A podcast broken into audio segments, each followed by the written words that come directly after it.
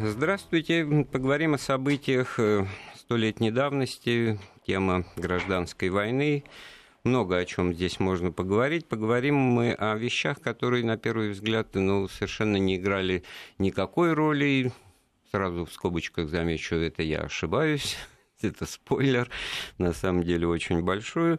Но, в общем, в оценке происходящих событий с точки зрения войны, противостояния политического, идеологического, вот вопрос о деньгах, о финансовой системе, о том, сколько за что платили и платили ли, он как-то далеко не в первую очередь возникает, и, и, наверное, зря. Вот, кстати, два противоположных по направлению события апреля тысяча девятьсот девятнадцатого года. С одной стороны, первый коммунистический субботник, праздник безвозмездного труда, в нем, так сказать, увидели перспективу, великий почин.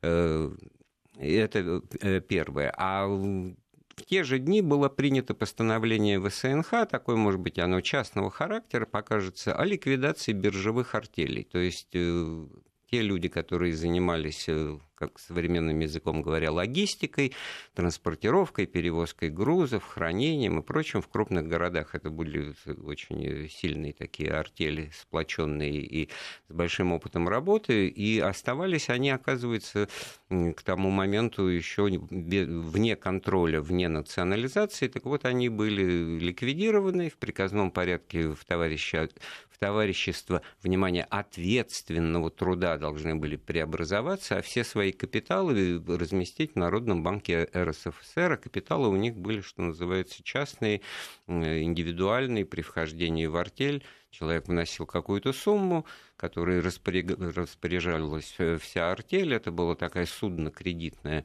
организация, может быть, прообраз там, кредитных и банковских даже организаций, из которых в других странах вырастали и полноценные банки.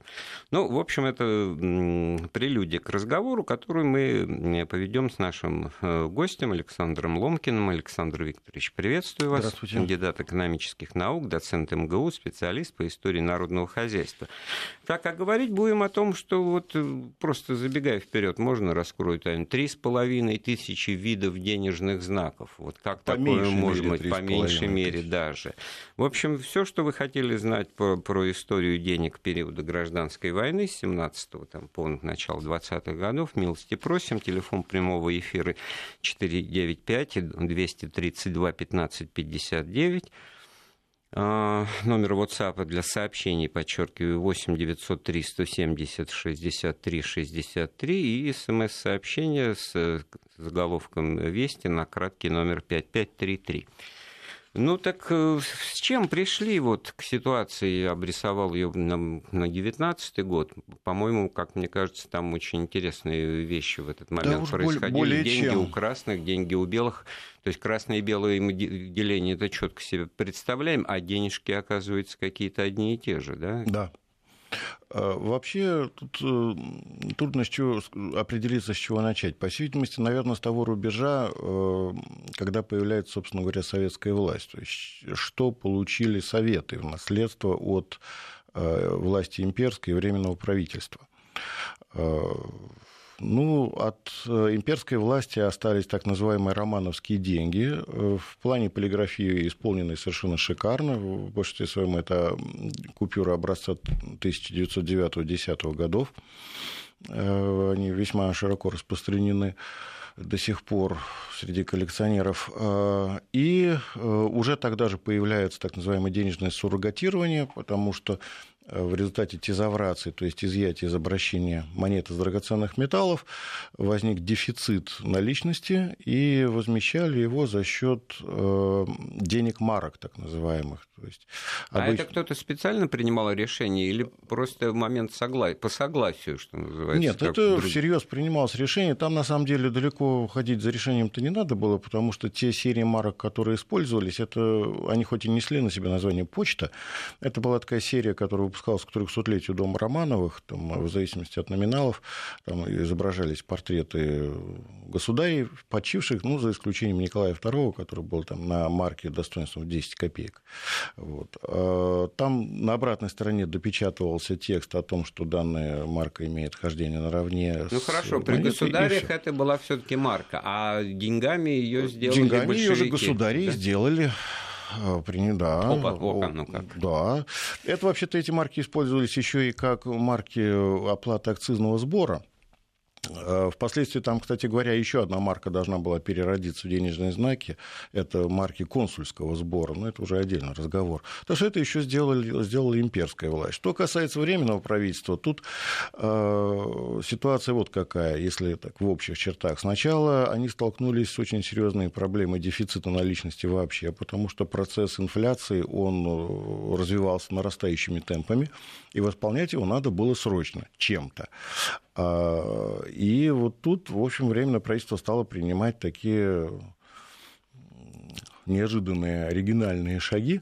Они, ну, если так говорить попросту, они, по-моему, начали просто метаться, не зная, что такое еще бы предпринять. Ну, метаться на финансовом языке, это эмиссию осуществлять нас уже, кстати, Дело... спрашивают об этом. Кто осуществлял эмиссию такого большого... Ну, виды денежных знаков, а человек... Прямо сейчас надо ответить. А, ну, смотря... Ну, если ком... перечислять да. три с половиной да, тысячи... Да, смотря, смотря о ком нет. мы говорим. Если уж так отвечать конкретно на этот вопрос, то получается так, что основные производственные мощности полиграфические, которые в свое время были заняты производством денег, то есть те, что входили в состав экспедиции заготовления государственных бумаг, ценных бумаг, они остались на территории большевиков. Это фабрики в Петрограде, в Москве и в Пензе. В тысяча девятьсот двадцатом году появится Пермская фабрика, она потом она поработает, потом ее закроют, потом опять откроют. Ну, в общем, это останется у большевиков. И до революции вот эти три фабрики, они обслуживали всю страну, то есть они рассылали необходимые партии наличности по отделениям Госбанка по всей стране. Когда, собственно говоря, вот гражданская война началась, то есть это, получается, рубеж семнадцатого-семнадцатого годов, то вот эти поставки прекратились. И э, те, кто находился, скажем так, не на территории, контролируемой большевиками, эти власти, они попали в ситуацию, когда э, в тех же условиях того же дефицита и той же разрастающейся инфляции им надо было использовать хоть что-то в качестве денег. То есть у них своих денег. возможностей печатать а... близкие и понятные им во всех смыслах деньги, так сказать, ну... утверждая Близкие... легитимность предыдущую, они не могли, у них не было печатных нет, станков. Ну, печатные станки, а большевики, печатные однако, станки, это печатные... делали... Нет, сейчас, секундочку, Андрей Сергеевич. Там печатные станки-то были. Другое дело, что обеспечить уровень полиграфии на том э, уровне, к которому привыкла страна, э, эти станки уже просто практически не могли. Александр, ну мало И... ли к чему мы кто-то когда-то привык. А вы знаете, это очень серьезный аспект на самом деле, потому что когда вот денег появилось море разливанное, люди стали очень четко различать деньги, в том числе э, с точки зрения органолептики. И романовские деньги всю гражданскую войну и после них э, в плане, так сказать, индивидуальной котировки всегда были на первом месте. То есть там еще появилось, если уж так более детально говорить, появились отдельные курсы на отдельные купюры, то есть купюра там с Петром Первым в пятьсот рублей имела свой курс по отношению к другим денежным знакам, Катенька, знаменитая сто рублевка, свой и так далее. А как, это как то, люди что это узнали? Ну, я сомневаюсь, это... что в газетах или но радио вообще как еще узнавали, не я вам скажу, как узнавалось. Еще с девятнадцатого века используется такой термин, официально-полуофициальный, простонародный лаж.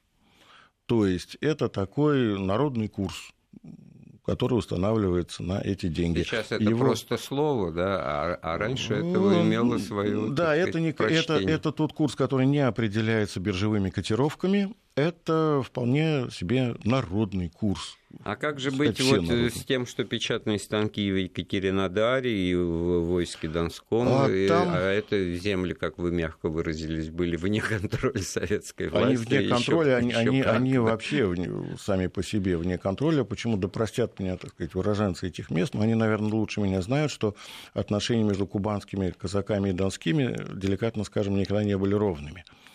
И в период гражданской войны вот эта вот какая-то такая нелюбовь, антагонизм, они усилились и приняли формы, иногда приводившие, ну, скажем так, сказывавшиеся на успехе уже белого оружия. Почему? Потому что, э, чего греха таить, и кубанцы, и донцы, они позволяли себе не всегда исполнять приказы центральной военной власти, в частности, там Антона Ивановича Деникина.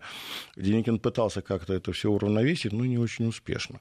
А вот в плане финансовом, то есть обеспечения а в нормальной в плане финансовом жизни был, да, получал, получалось тоже так, что первыми, в общем, по-моему, свои деньги начали печатать во Всевеликом войске войске Донском.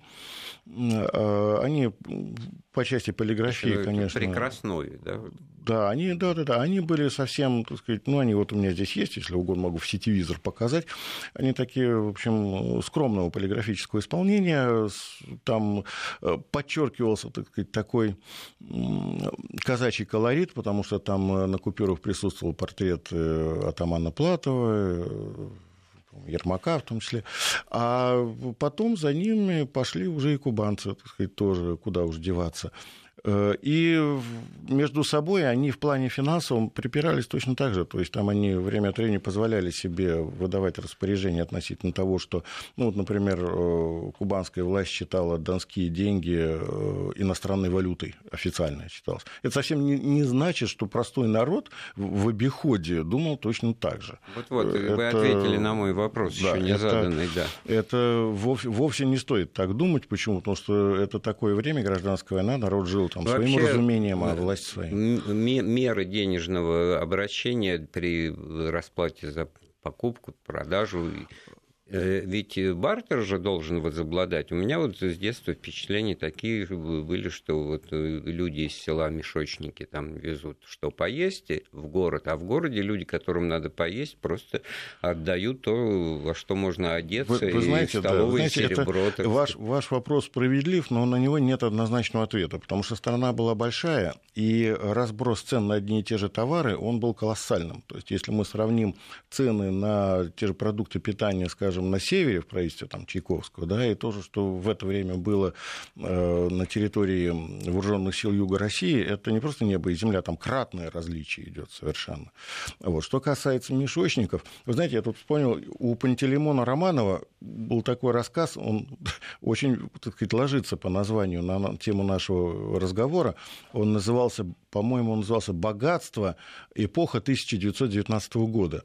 Вот, я да, ведь не там, случайно сказал, да, что там, вот там особенно. Есть такой эпизод, там крестьяне судачат между собой про деньги, там такой диалог идет. Вот они, крестьяне, рассказывают, что вот там старушка какая-то, Нефёдова, значит, принесла к нему, значит, мешок денег, этих керенок, и сказала там: «Милок, говорит, взвесь, говорит, я считать не умею».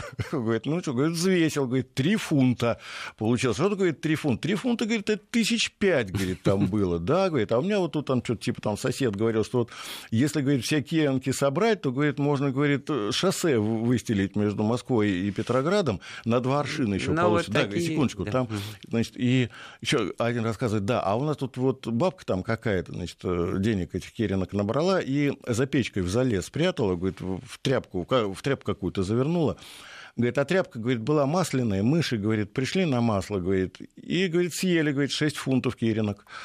Ну, смотрите, смех, вот. смех смехом там, ну, оплеивает, это да, это, это одно понимание. А с другой-то стороны, ответьте на вопрос.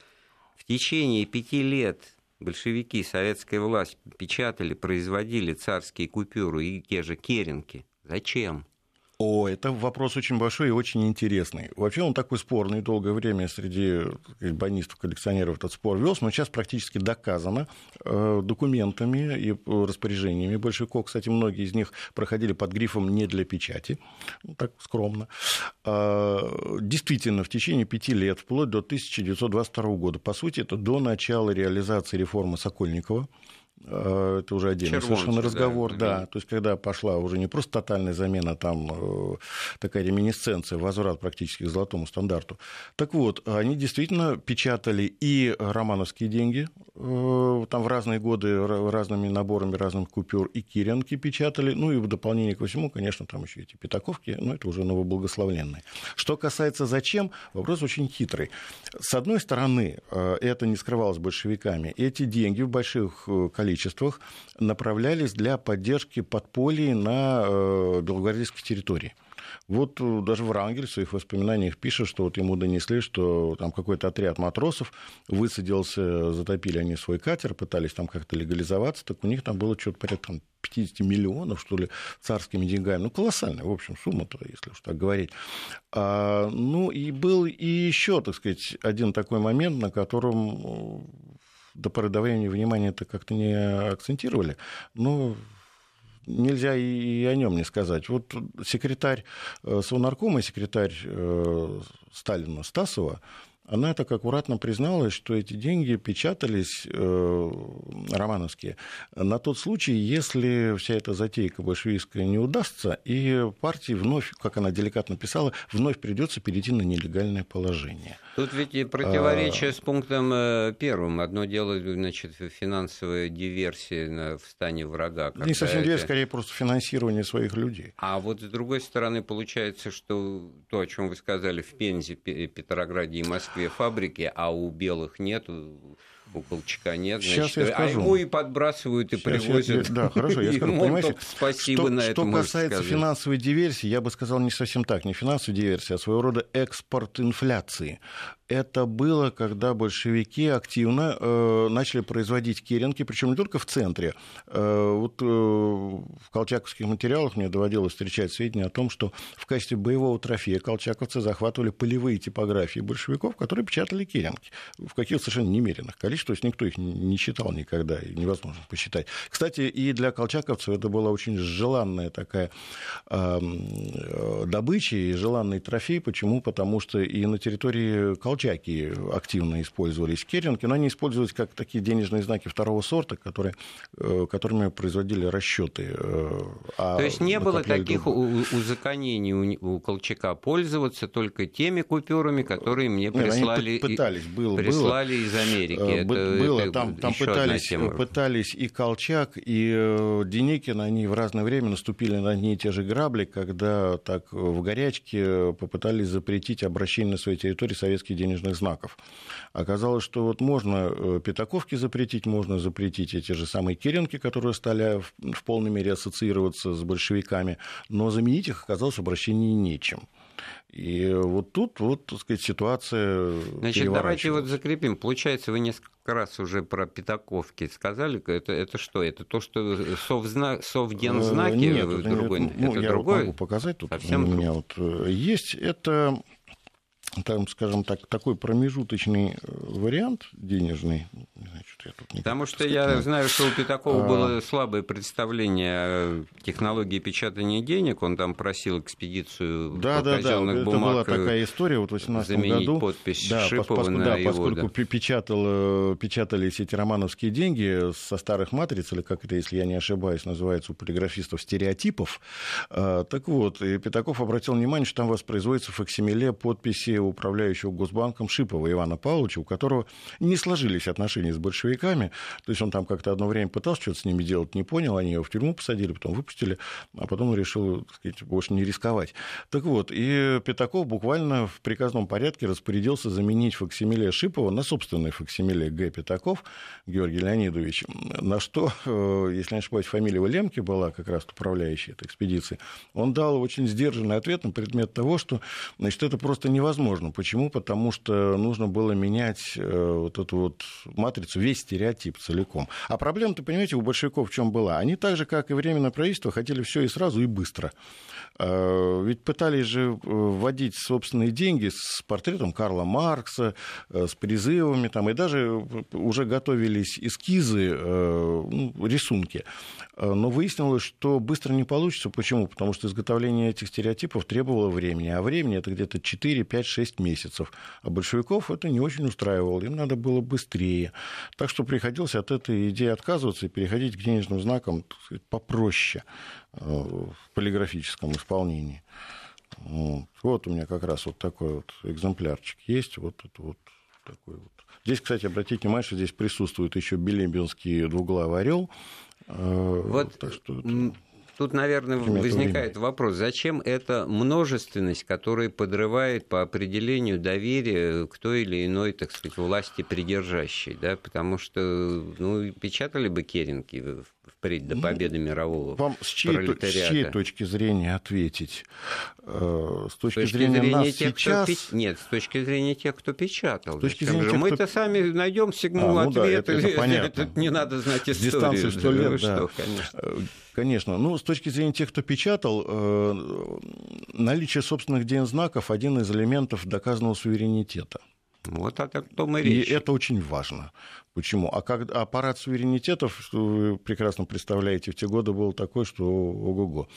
И... Ну, вы объективно рассказали, вот Чайковский, да, и... Архангельский, кто бы помнил, было такое правительство, ну, легитимное, да, ведущее свое, так сказать, начало от учредительного собрания. Ну, точно, да, то же точно самое, так же и Колчак, на Востоке, да. да.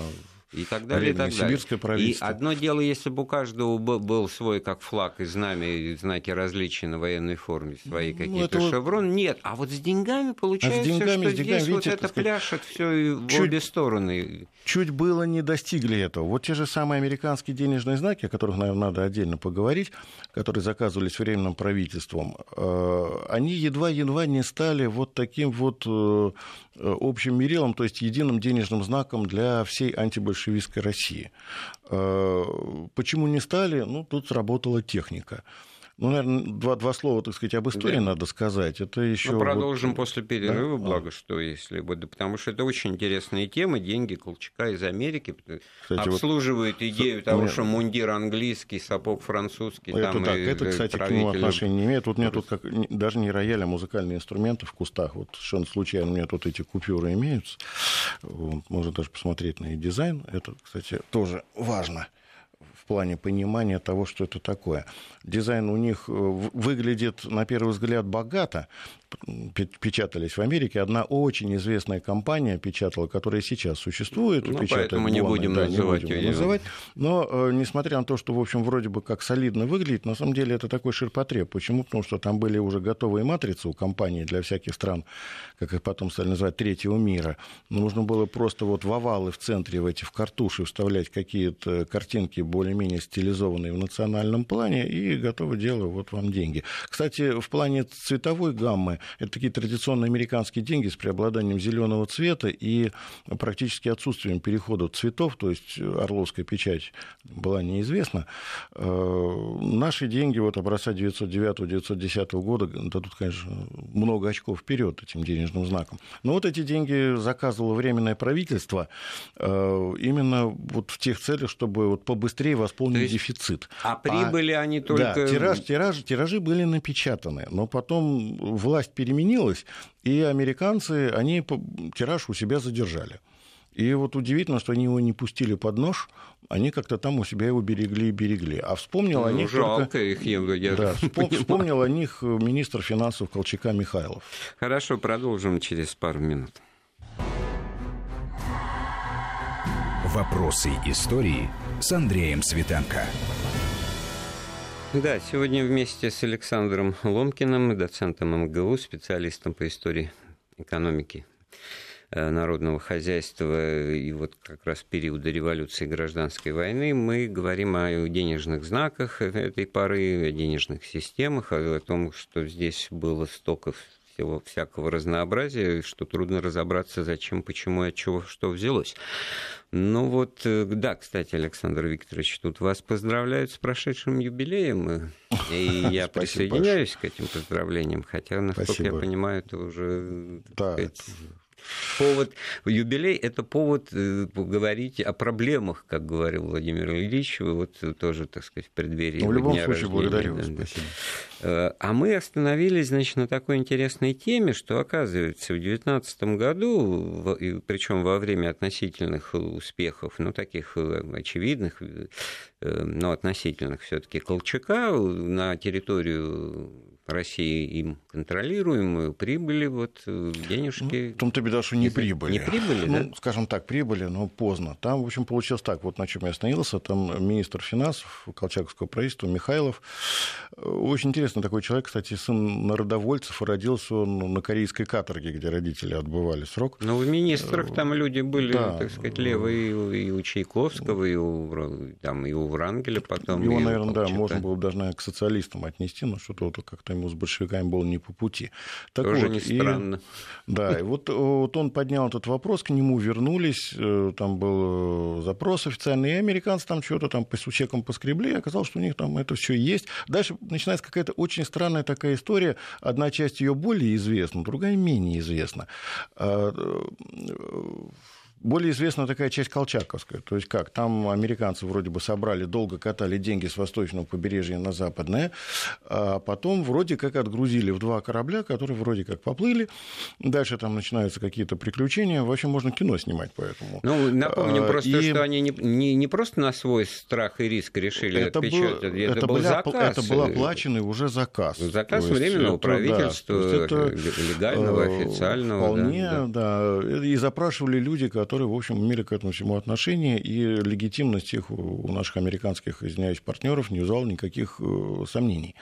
Но получилось так, что там один корабль куда-то уплыл в сторону Манилы, там другой, что-то с ним еще чего-то случилось. В общем, короче, когда один корабль дошел, по-моему, во Владивостоке, встал под разгрузку, Колчаку было уже не до этих денег. Mm-hmm. Эти деньги там все-таки разгрузили, они пошли, и дальше по официальной версии, в общем, получилось так, что там, видимо, несколькими эшелонами они шли, и их там регулярно грабили местные, как это сказать поделикатнее, ну, в общем, да, неравнодушные люди, вооруженные, и они расходились. Говорят, что большая часть ушла там, вроде как к Соловьеву, но и местные власти дальневосточные взяли. Там вот к Семену, да. Кстати, если вы там достанете вот одну купюру, по-моему, там сто рублевую, там на обратной стороне очень интересная надпечатка, традиция такая тех лет, то есть как сделать деньги вражеские своими. Вот можете достать там вот с обратной стороны, там надпечатка такая есть. Там просто делалась надпечатка на купюре, которая, говорю, прощала этой купюре грехи прошлой жизни и обозначала, что эта купюра теперь принадлежит уже другому правительству. Да, временная земская власть Прибайкалья. Вот, у вот меня да, там такая печатка колоритная стоит. Там, кстати, по бокам еще написано, что вот ай-яй-яй, фальшивомонетчеством заниматься не надо. А, да, и за это... Ну, тут, конечно, мой любимый Булгаков в «Белой гвардии» шельмувание, шельмувание, бормотал Лисович. И, да. и селянин должен быть радостный, а тут какой-то смурной. Фальшивание, да, фальшивание, как и там Василиса там был этот да, персонаж. Да. Да. А, так вот, а вторая часть вроде должна была попасть к Деникину. И таким образом получалось бы что? Что вот э, пришествие этих денег на Русь должно было объединить финансовый фронт, такой создать единый, с тем, чтобы, если уж не навсегда, но на вполне обозримое будущее, создать единую валюту э, для всех центров, противоборствующих, э, противостоящих большевикам. Но вот с этой вот партией, которая шла к Деникину, там мне до конца не ясная история, там что-то вроде бы как будто до Англии доплыло, потом что-то там где-то застряло, потерялось. Короче, в общем, есть и основания полагать, что до Деникина эти деньги не дошли вообще. Ну, тем более, если, как мы уже, вы нам, вернее, объяснили, что большевики сами печатали керенки до двадцать второго года, они сами печатали и романовские деньги.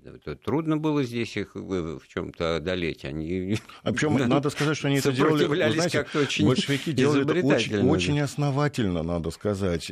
Подходили к этому очень серьезно. То есть вот когда правительство переезжало из Петрограда в Москву, между прочим, заодно перевезли и производственные мощности, и сырье для производства денег, производства денег, то есть заготовленные там эти рулоны бумаги, красители и прочее.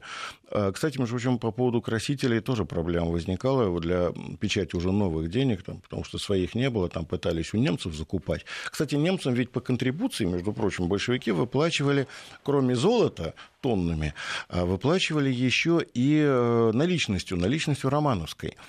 Там счет шел на десятки миллионов, ну, это впечатляет, конечно, но на самом деле это в плане производственного исполнения совсем ну, немного. Для начала, есть, наверное, впечатляет, дней работы. впечатляет само известие, само знание о том, что за всего-то полгода, с марта восемнадцатого по ноябрь восемнадцатого, когда действовали условия грабительского, похабного, да. унизительного Брестского мира, это были не просто слова и впечатления от, это было вполне очевидные вот выплаты контрибуции, в том числе ну, и так денежных, вот, что касается, да, вот, денежная делали. Наличность выплачивалась романовскими денежными знаками. Скорее всего, это были не из запасов э, Госбанка, а это были уже отпечатанные, вновь произведенные большевиками денежные знаки. А вот еще какие-то думские деньги ходили. А, это... Что касается думских денег, это тоже такая своеобразная история отдельная. Вот у меня тут есть экземпляры этих денежных знаков. Их точно так же это...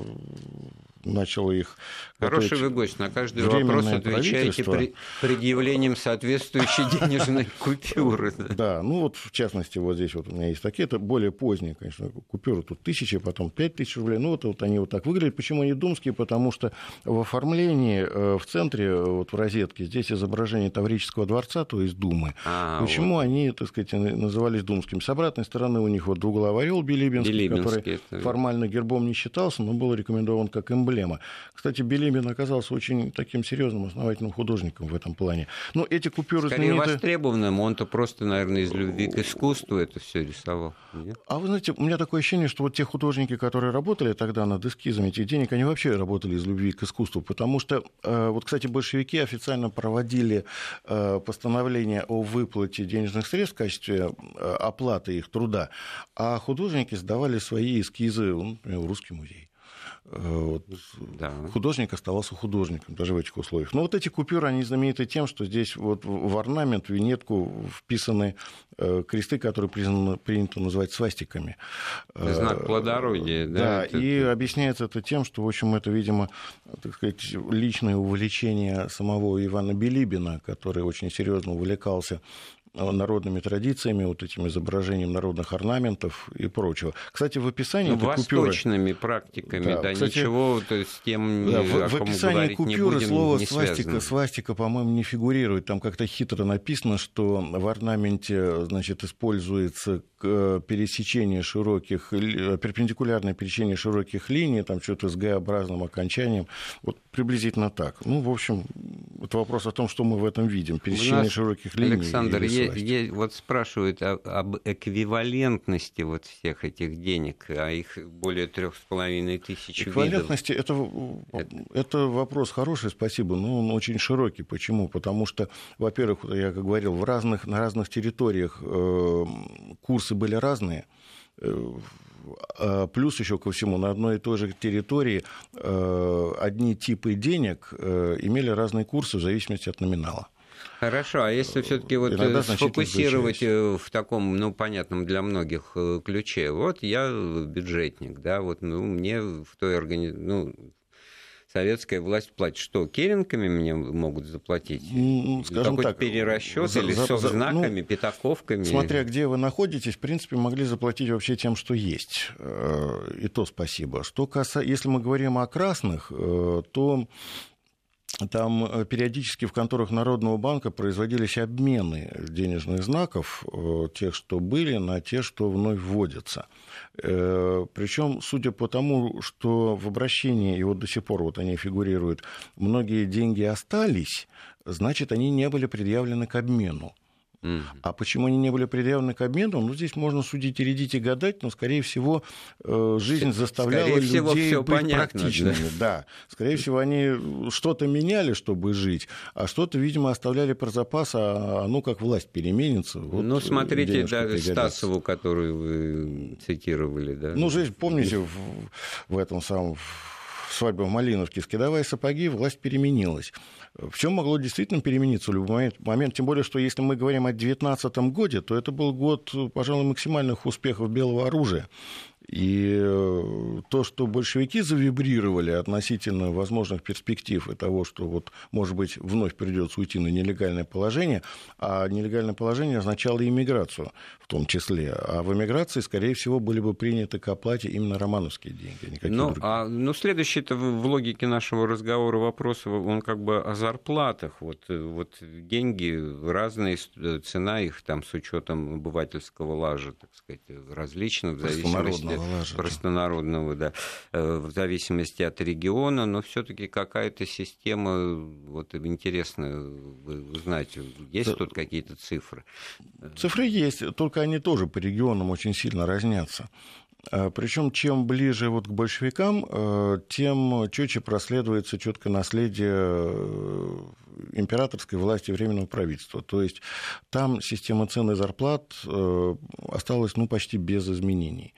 Зарплаты так вот в особенности. Серьезные перемены вот начались к концу восемнадцатого года, в девятнадцатом году, когда уже инфляция была такая, что зарплату вот нужно мне вот было интересно, поспевать. Значит, когда вот эта частушка родилась, забегаю я в буфет, ни копейки денег нет, разменяйте это уже десять позже, миллионов. Это уже это позже, позже, это, даже позже это ближе к НЭПу, да. Это, то есть в преддверии той сокольнической. Тогда еще миллион, этих многомиллионных купюр-то и не было. Почему? Потому что максимальные купюры, тогда обращавшиеся, имели номинал десять тысяч рублей. И это было, считать, десять тысяч рублей.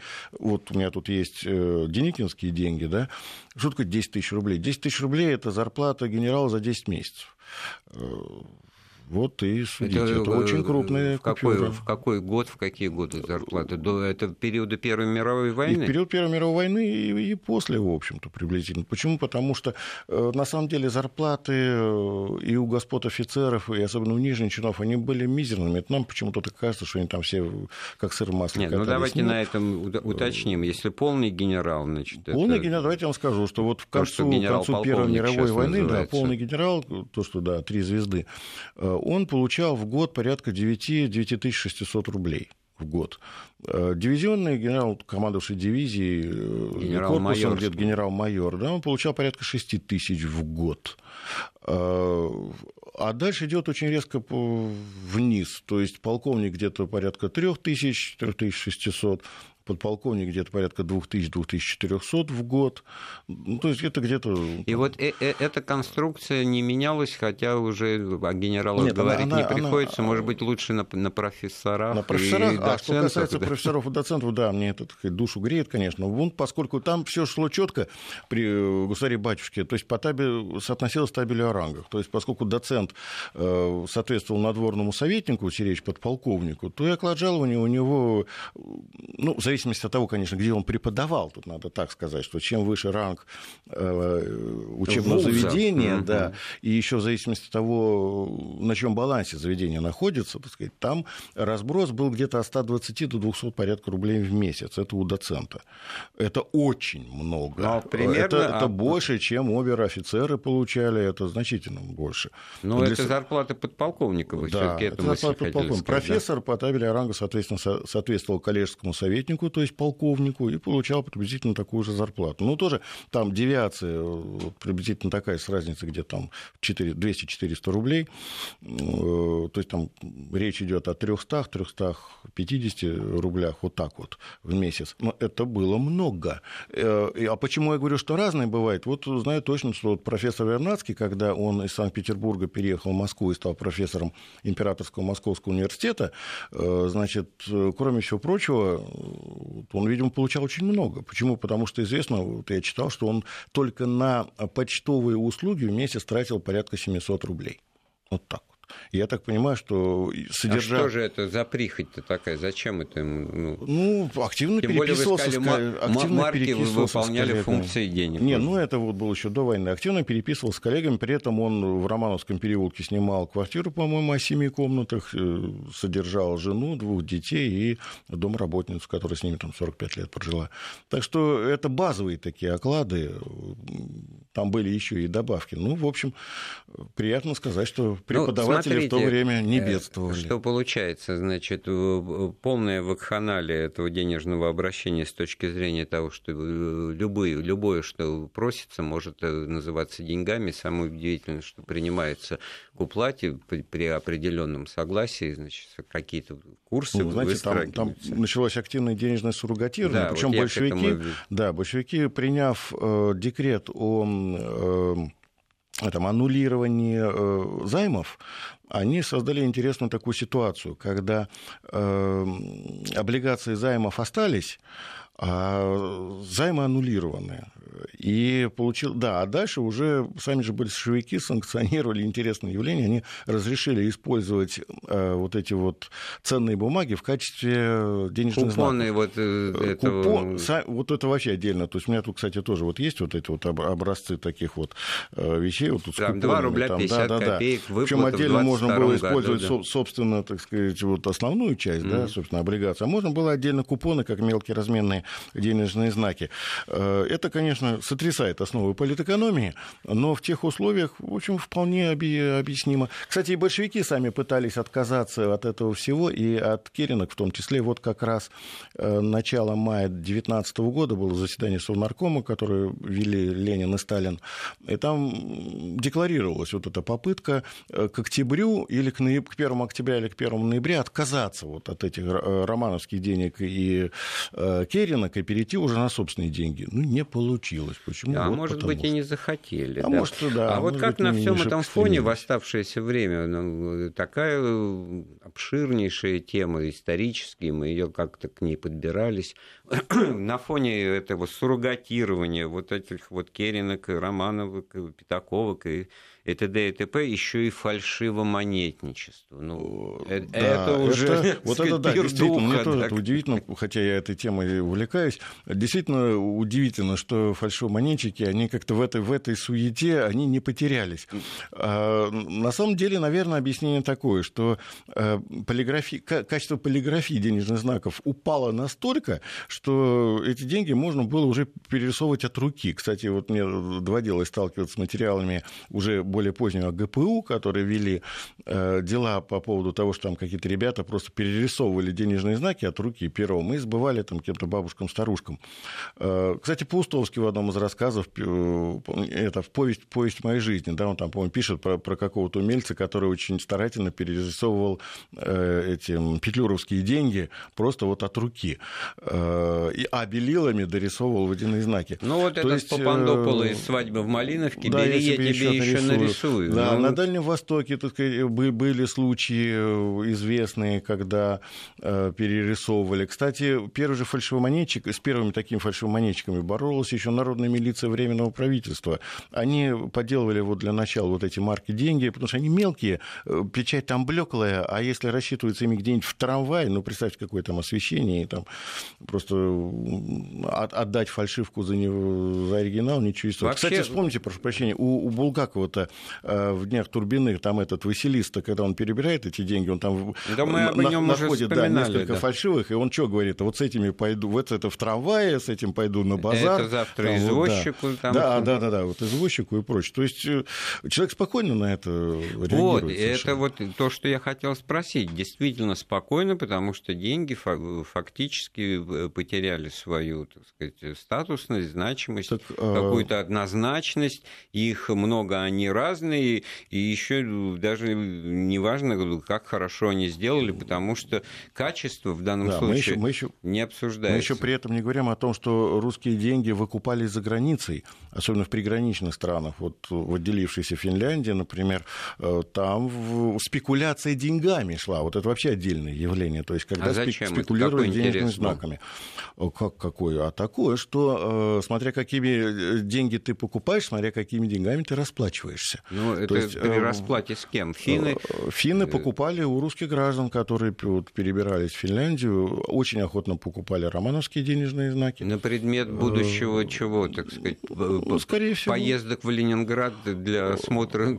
Я так думаю, что в тех условиях у финнов тоже не было четко гарантиров... четко... четких представлений о будущности своей страны. Вот, значит, получается, что главная эта мысль, что деньги, они всегда в цене, они всегда ценные, и это все прекрасно всем понятно, это осознается, и как бы они... каково бы ни было их гадательное происхождение, все равно это некая ценность, да, вещь в себе. Вот, и поэтому это в туне не пропадает. Хотя вот... Хотя Ленин-то предполагал, что вот если они даже будут увеличивать тиражи денежных знаков и тем подстегивать инфляцию, так и ладно. Почему? Потому что деньги — буржуазный инструмент, и тем самым мы только способствуем краху капитализма. А потом оказалось, что, в общем, не совсем вот, всё вот так. То, что вы сейчас про Ленина сказали, это абсолютно не, не подтверждает и в противоречии с, с действиями горячих финских парней, которые покупают... Отношения сохранились. Получается, что здесь расчет Ленина как экономист, как финансист был ну, тут в никуда. Скорее, скорее всего, здесь в нем, в его натуре и душе верх брал политик, нежели экономист. То есть экономист уступал политику в этом плане. Мы начали разговор с того, что вот на протяжении пяти лет после Октябрьской революции большевики печатали царские денежные знаки, керенки, эти преснопамятные, врангелевцы, деникинцы, колчаковцы печатали свои какие-то свои, деньги. Да, но... да, причем разнообразные. Деникин, Деникин свои, Врангель, придя, так сказать, к власти, взяв ее, он умудрился свои напечатать. Причем очень, надо сказать, неудачные. Почему? Потому что у них был одинаковый дизайн, а они различались только цветом, и то незначительно. При этом логично было бы предположить картину обратную, что они воспроизводят предыдущие, тем более, что они хотят вот, реставрировать элемент, власть да, помещиков элемент, и буржуев. Это, да? Скорее, это... по-моему, здесь надо считать так, что это элемент политического самоутверждения, а не решение каких-то серьезных финансовых а вопросов. Кроме всего прочего, очередной парадокс, который как бы вот позволяет вот эти мифологемы, сложившиеся в историческом да, там, сознании там, по поводу гражданской войны, было, кто да, до чего и, хотел восстановить Михаил, и отменить. Да, Михаилу Васильевичу Бернацкому, который был у Деникина финансовым, заведовал в Врангеле, крепко досталось, в первую очередь, за то, что вот он якобы больше теоретик, нежели практик, и не совладал с такой денежной массой. Ну, тут мне хочется его защитить, сказать, господи, а кто бы и совладал в такой ситуации? Времени у нас практически не осталось. Подошел к концу эфир программы «Вопросы истории». У нас в гостях был кандидат экономических наук Александр Ломкин. Эфир программы подготовил и провел Андрей Светенко. Слушайте Вести ФМ. «Вопросы истории» с Андреем Светенко.